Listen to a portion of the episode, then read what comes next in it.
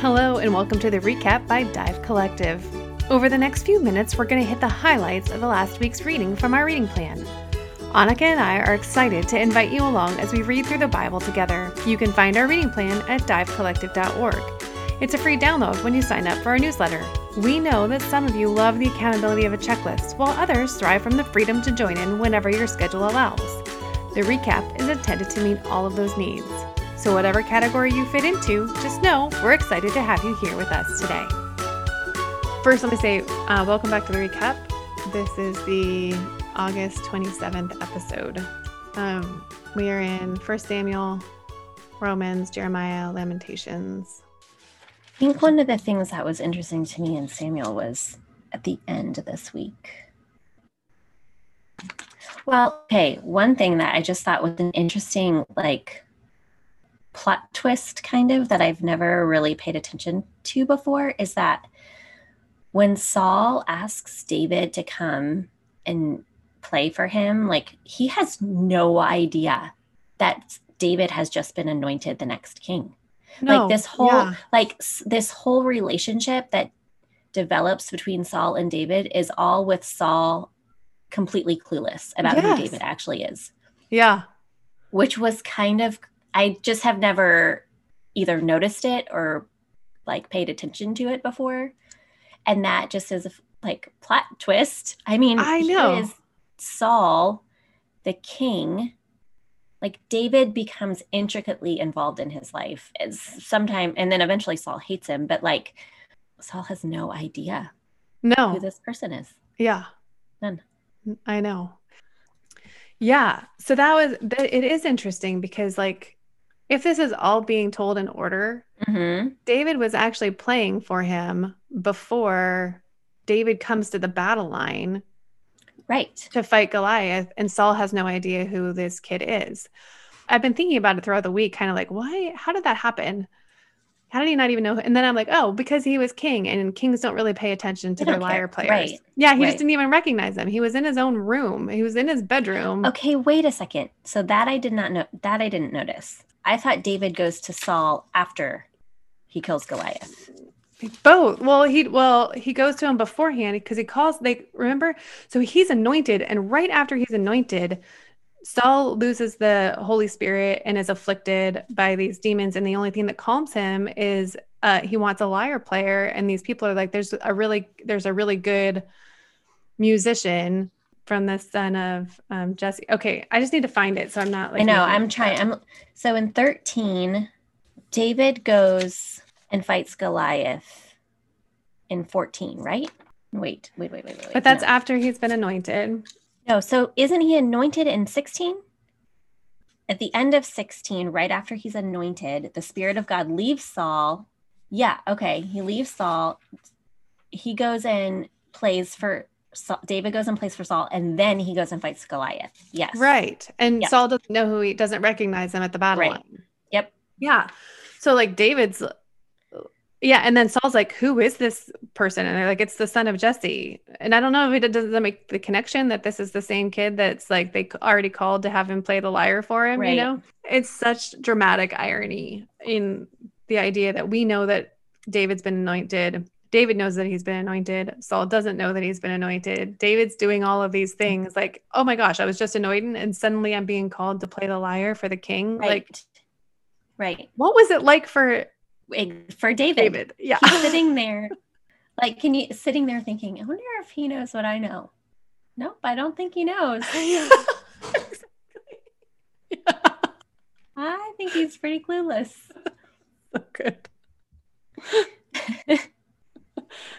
I don't think you know. So that's where, so like, we read through 19 this week, mm. and I hmm. keep waiting for Dave for Saul to find out who David is. Yeah. And he doesn't yet. Like he hates him now. He's jealous. Yeah. He's angry. He wants to kill him. Jonathan. And for good reason. Right. Jonathan mm. saves his life because he goes and talks when I think it was in 19 today when Jonathan's like, Saul says, I'm going to kill him. Jonathan's like, go hide in this field and I'll bring my dad and we'll talk about it and I'll see if I can mm-hmm. like talk him down. Mm-hmm. And he does. And so And Milcah saves him. Right. Yeah. Right. She, his wife, Saul's daughter, is the one that saves his life because then he changes his mind. Saul changes his mind again, right? Uh huh. Oh yeah, before Multiple the times. before the the field. Yeah, it's back and forth. There's so much back and forth.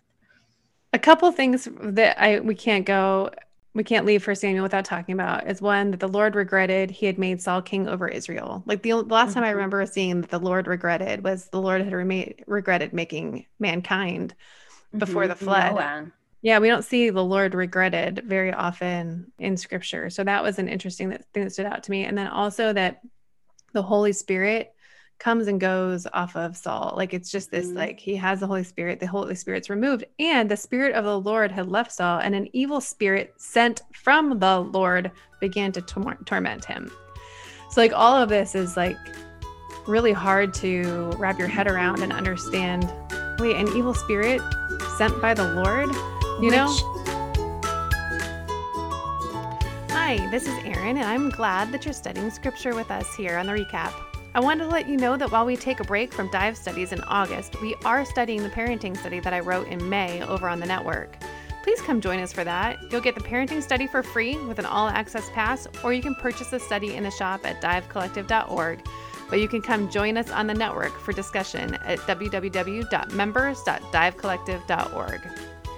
Our Dive Genesis study will begin again in September with our study on Joseph. If you haven't joined us yet, we've been studying the book of Genesis in depth this year, starting with creation in Noah, then Abraham, and we just finished Jacob in July. You can catch those studies for free via podcast with a free community membership over on the network as well. I highly encourage you to join a live study, though, through an all access pass. Those studies are far richer than you can imagine as your brothers and sisters bring their takeaways to the group each week. Can't wait to see you over in the network very soon. Now let's get back to the recap. So, like, there's two sides to that, I think. Like, the first side that you're talking about is wait, what? Like, an evil spirit sent from the Lord. But mm-hmm. the flip side of that is, oh, he controls them too. Like, that yes. whole idea that Satan mm-hmm. really has no significantly power less power than he thinks he does. Yeah. Yes. Yeah. Mm-hmm. Yeah, God's sovereignty is even bigger than mm-hmm. we can possibly imagine. And then the other thing that I just love, and I think we've talked about this before. Um, I feel like in Gitmo, we talked about it at one of our talks, but I'm just really struck by the fact that David, the way that we have always been taught the story of David and Goliath is that David never should have beat Goliath. But David had the upper hand from the very beginning. David wasn't even, David was never confused about how he was going to beat Goliath Mm-mm. or that he was going to beat Goliath. Mm-hmm. David saw Goliath's armor. David saw Goliath's shield. David saw Goliath's size and was like, dude, I kill bears from 100 feet mm-hmm. away. Like, I don't, this isn't, this is not hard, you know? Yes. Yes. And, um, and I think that that's what I mean, and that's what David is saying. He's listening. He's like, seriously, if one person takes him down, this is what he three times he confirms like what what's going to happen to him mm-hmm. if he goes and kills him. And he was like, really, like, right, like why hasn't anyone done this already? exactly. I think I read it differently now. And then that picture of Saul trying to give him his armor and David being like, I'm not going to kill him like a soldier. This, I'm not going to, that's not who, I'm not a soldier. I wasn't mm-hmm. equipped as a soldier. I'm never going to be a soldier. All of this is only going to slow me down. I'm going to go do and be who I was created and equipped to do and be. Mm-hmm. And that is going to be how I'm going to slay this giant. And I have no question about whether I'm going to be able to do it because I know who I am and what I've done and what I'm, what God's made me capable of. Right. That's and who's on his side. Like he's kind yes. of he's he's like guys, we have God on our side. Yeah. The God of angel armies is how he's referred to often in the message. I don't remember if he uses that's he uses that wording in um, the prophets a lot, but it's like David totally recognizes it isn't none of this other stuff that you're seeing matters because we have God on our side. Mm-hmm. Yeah. You guys are all looking at the wrong thing. Yes. Yeah. But even then, like I think we read it as though like David I don't like think he David, was like not like he was going like he thought he needed sure a miracle. How God was going to work it, right? Yes, yeah. But he was totally confident in his yeah. yes. ability with God on his side to just take care of this dude. Yes, exactly. Yeah. Which I think is kind of a fun. I think that's just such a fun realization that idea and how often I, the application there is like and i and i think i'm seeing it um, I think the last time I read it, I very much saw it as like myself, like being like, okay, I need to be comfortable in my own skin, like in my own equipping, in my own, all these mm-hmm. things that God made me to be so that I could do what he wanted me to do. But now it's funny as as a leader, I now am seeing it in other people and going, oh, he's trying to put on Saul's armor. You know what I mean? Like, that, like I mm-hmm. can see this person trying to put on Saul's armor, or us trying to put our armor on him. On people. Yeah, yeah that's like, yeah. wait, this isn't what they were equipped for. Like, they fight their giants in a totally different way than I fight my giant, and so they need to be equipped and encouraged in the way that they were equipped and encouraged, mm-hmm. rather than trying to be molded into something that they were never intended to be. Mm-hmm. Um, and I see that in a couple of different places that it, it's just exciting. It's kind of cool to be able to see that in other people now and go, oh, I see what's happening here. And you want to like, and it's so fun to be able to build people up and be like, you don't have to be anything. If it feels like wool on your skin to try to do all of these things, then it's probably not the way that you were meant mm-hmm. to be mm-hmm. doing it. So mm-hmm. Do it the way you want to do it. Yeah. I think, kind of along the same lines of that, it's cool to look at this whole section that we read this week, thinking about the fact that all this time, David is anointed to be the next king, mm. and he doesn't say anything.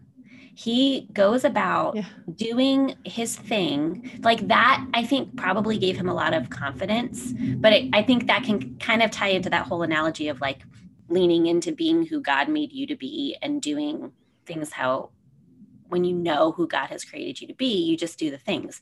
And that's what David's doing. I think he's like, whatever, like in 18, whatever Saul gave David to do, he did it and he did it well. So he's like almost this guy working behind the scenes, becoming even more of a pretty awesome guy, but like in a humble way. Like he's never going up to Saul and being like, Do you realize who I am? Like mm-hmm. you're trying to shoot me with or hit me with a thing. I'm here. I'm the next king, and here I am playing music for you to make you feel better. Like, mm. do you mm. realize who I am?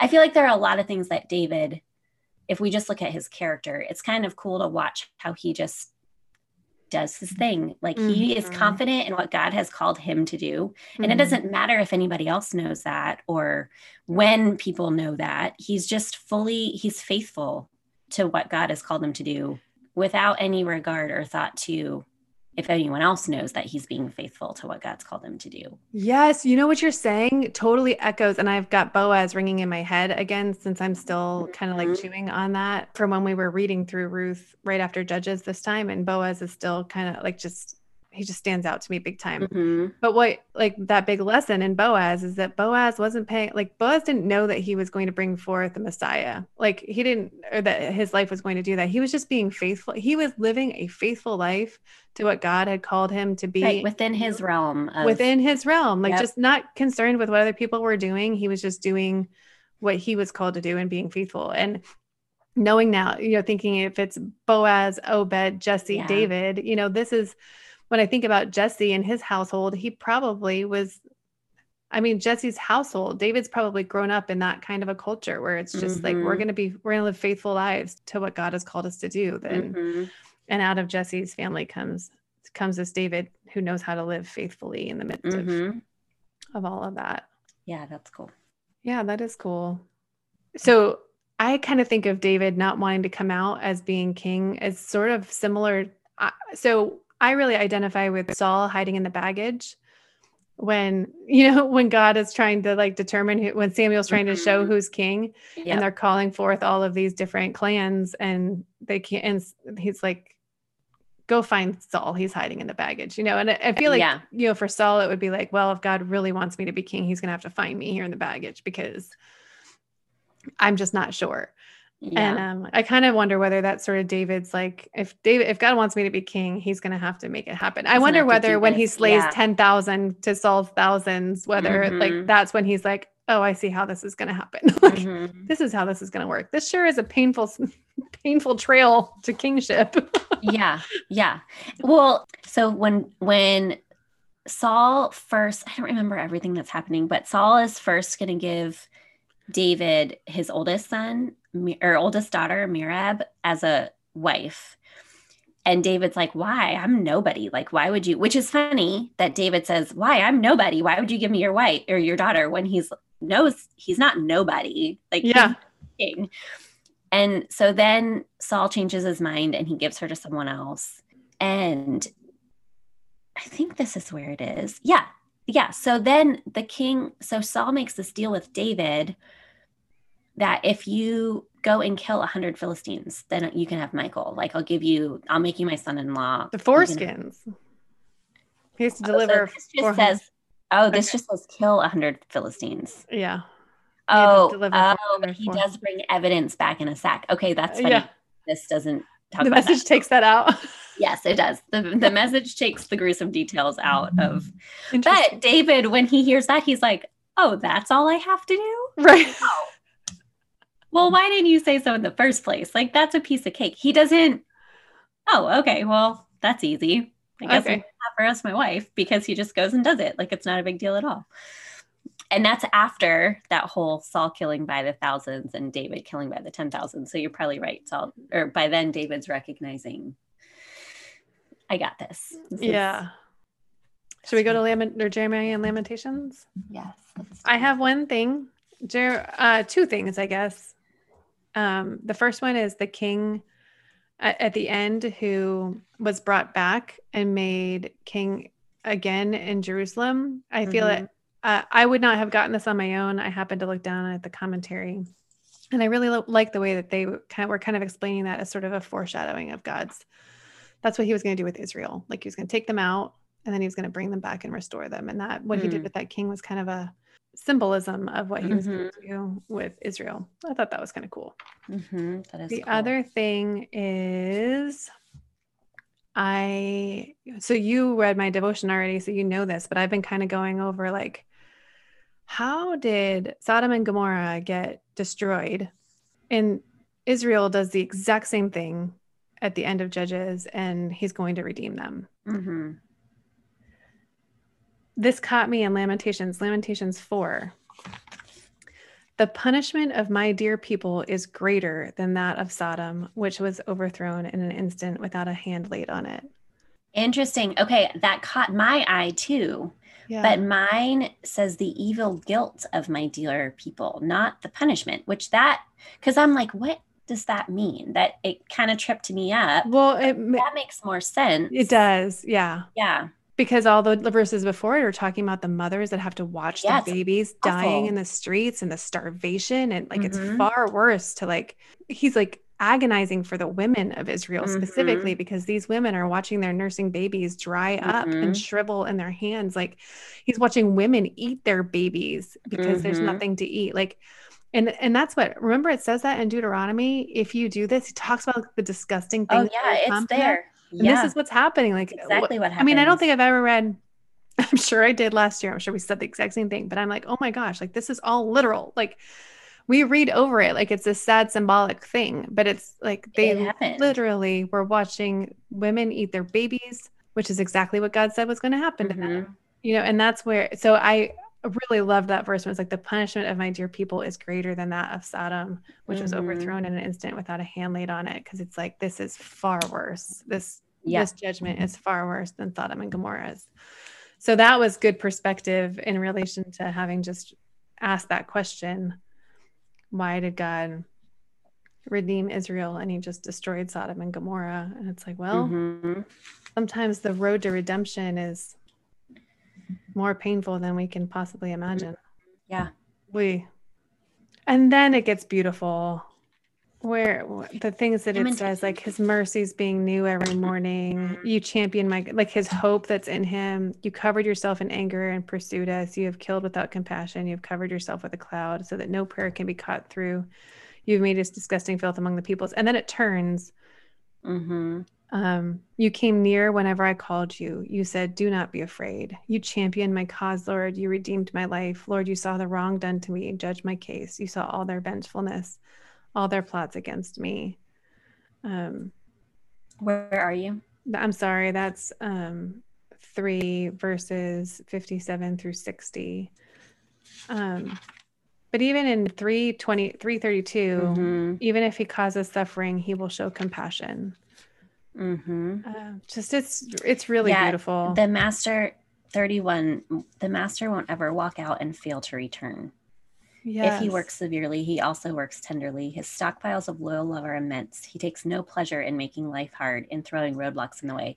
That made me think again of what we've talked about before about God's heart and what, like, he's doing this. Like, we talked about this, I think, too, when we talked about God sending that, sending in the Israelites to Babylon was a little bit of a protection for them in a way, Mhm. like discipline and protection at the same time. And that that's not his delight is in the restoration. Yes. He's not going to walk out and fail to return because that's where he finds pleasure in caring for his people. Yes. He does not afflict from his heart. Right. Yeah. And that it's all wrapped up in, like you were talking about how all of this was listed in Deuteronomy or wherever. Mhm. Like this is all God still keeping his promises. Like it's the it's the justice of God that he says he set this up with his people and said, if you do this, I will do this. If you do this or don't do this, then I will do this. Like this is the deal. That none of this is out of vengeance. Like it's just yes. like God laid it all out. You have life and death before you today. Choose Mhm. life. And they didn't. They chose death. And so all of this is God Yes. keeping his covenant with his people because this is how he set the covenant up in the first place. But he's like, even in the midst of me keeping my side of the bargain, there is grace in abundance. Like I, I, you are still my people.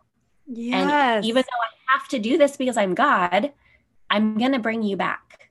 Okay, so this totally makes me think of this idea that like what you're basically saying is that God God is proving that he is who he says he is and he will do Mhm. what he says he will What do. he says he and will do, that right. means both that means all the good Both sides and of the story. all of the bad. It's it all comes Mhm. together. And so by God doing this, it sh- it again is just proving his faithfulness to his word so that we can trust him. So that when we get to Isaiah and it says, "I will be angry with them no more."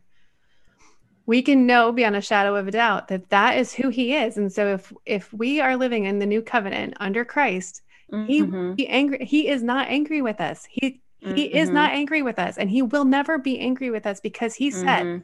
under the new covenant in Christ, I will never be angry again. I will never, ever be angry again. Like, what a great house it would have sucked to be Jerusalem. But thank you, Lord, that you can show us that you are who you say you are and you will do what you say you will do. So Mhm. when I live in Christ, I live free from any condemnation, as it says in Romans, free from any, Mhm. I don't have to worry about, there's no angry God in the sky over Mhm. me and what I've done. Like I am completely and totally redeemed and restored and righteous in his eyes. Like that's just Mhm. what I was going to say is that it reminds me of being in a room with somebody and saying a hard thing, saying a lot of really good things and encouraging things, but saying a hard thing that wasn't what they wanted. I was pretty sure they didn't want to hear. But when they came back a week later, it was if you hadn't said that hard thing, I wouldn't have known that the rest of it was true. I wouldn't have been able to hear the rest of it and be able to and be encouraged by the rest of it because I Mhm. wouldn't have known that you weren't just saying things to comfort Right, me, telling, yep. but because you said the hard thing that I didn't want to right? Like that's what I look at when I, I'm like, this is the like because God did this hard thing, we know that He will do what He says He will do. Like we can trust Him because He did this really hard, terrible thing. That's so cool. Yeah. The good goes with the bad, like, and the bad makes Yeah. the good all the more good, trustworthy and true. Right. Yeah. Yeah. That's good stuff. Romans Yep. and First Corinthians. Everything that is not from faith is sin. Romans 14 23. I love that line. I, I mean, he's talking about um, basically like our freedom. We're allowed to live in our freedom. But when we do things and we have doubt that we should be doing it and we're not doing it in complete faith that God has made all things clean, that that doubt is what stands and condemns us because we're not doing it in Mhm. faith. And so when we Mhm. live our freedom, we should be living it in total and complete faith. Mhm. But I really love the idea that, I mean, there's so much wrapped up in this, but the idea of not judging each other in what's what we think is right. If somebody's acting according to their conscience, let them act according to their conscience. Mm-hmm. If it's mm-hmm. different than yours, stop arguing about mm-hmm. it. Let them have mm-hmm. it. And you do your thing and let them do mm-hmm. their thing and stop quarreling about it. And one of the things that I love the most, and I'm not sure if it means what I think it means, but in Romans um, 14, verse 4, it says, Who are you to judge another's household servant? And he's talking, he's making the an analogy between a household servant and a servant of the Lord. So the master being the Lord and the servant being um, us. It says, Before his own Lord he stands or falls, and he will stand because the Lord is able to make him stand. I think like my understanding of what I'm reading there, and I, like I said, I'm open to being wrong, but it sounds like when we're living according to our conscience and we're watching other people live with in a way that seems different than what we think is the right way to live, that we can this is this is the way that I try to look at it anyway, but I feel like it just kind of affirms or confirms the way that I've looked at it, which is that like I can just trust that like I can give them over to the Lord in faith. Like however mm-hmm. they're doing it, if it looks so wrong to me, I can trust that that person because they're in Christ will stand because the Lord is able to make them stand. Mm-hmm. God will take care of it. And I don't need to I don't need to be the Holy Spirit in all of that for right. them. Yeah. Yeah. So it's interesting because that's one of the things I was thinking when I was reading through this is that as believers, as the church, we spend so much of our time trying to correct yes everyone else's. Yes. Which okay, so there's that. And I was so I'm reading this thinking that's like in 14, maybe verse 17 or 18, it says your task is to single-mindedly serve Christ do that and you'll kill two birds with one stone pleasing the god above you and proving your worth to the people around you. And he's talking about this in the in the midst of like get along with everybody. Like just get along. Be helpful. Be kind. Like just get along. And so which i'm like this is i sound paul sounds like me with my kids. Just get along. So i'm reading that thinking okay exactly what you said. Like god i can trust I can entrust other people to the Holy Spirit to do his thing. Yes. But then the flip side of that is like there isn't, we do have an aspect of responsibility to one another. And then later, Paul talks about, I don't remember if it was in Romans or First Corinthians, he's talking about like watching out for the people that are taking bits and pieces of what I'm teaching you mm. and not embracing all of it and then twisting it. And so like that or putting whole- yokes or stumbling blocks and people like that's when he says that later instead decide never to put a stumbling block or pitfall in the way of your brother or sister.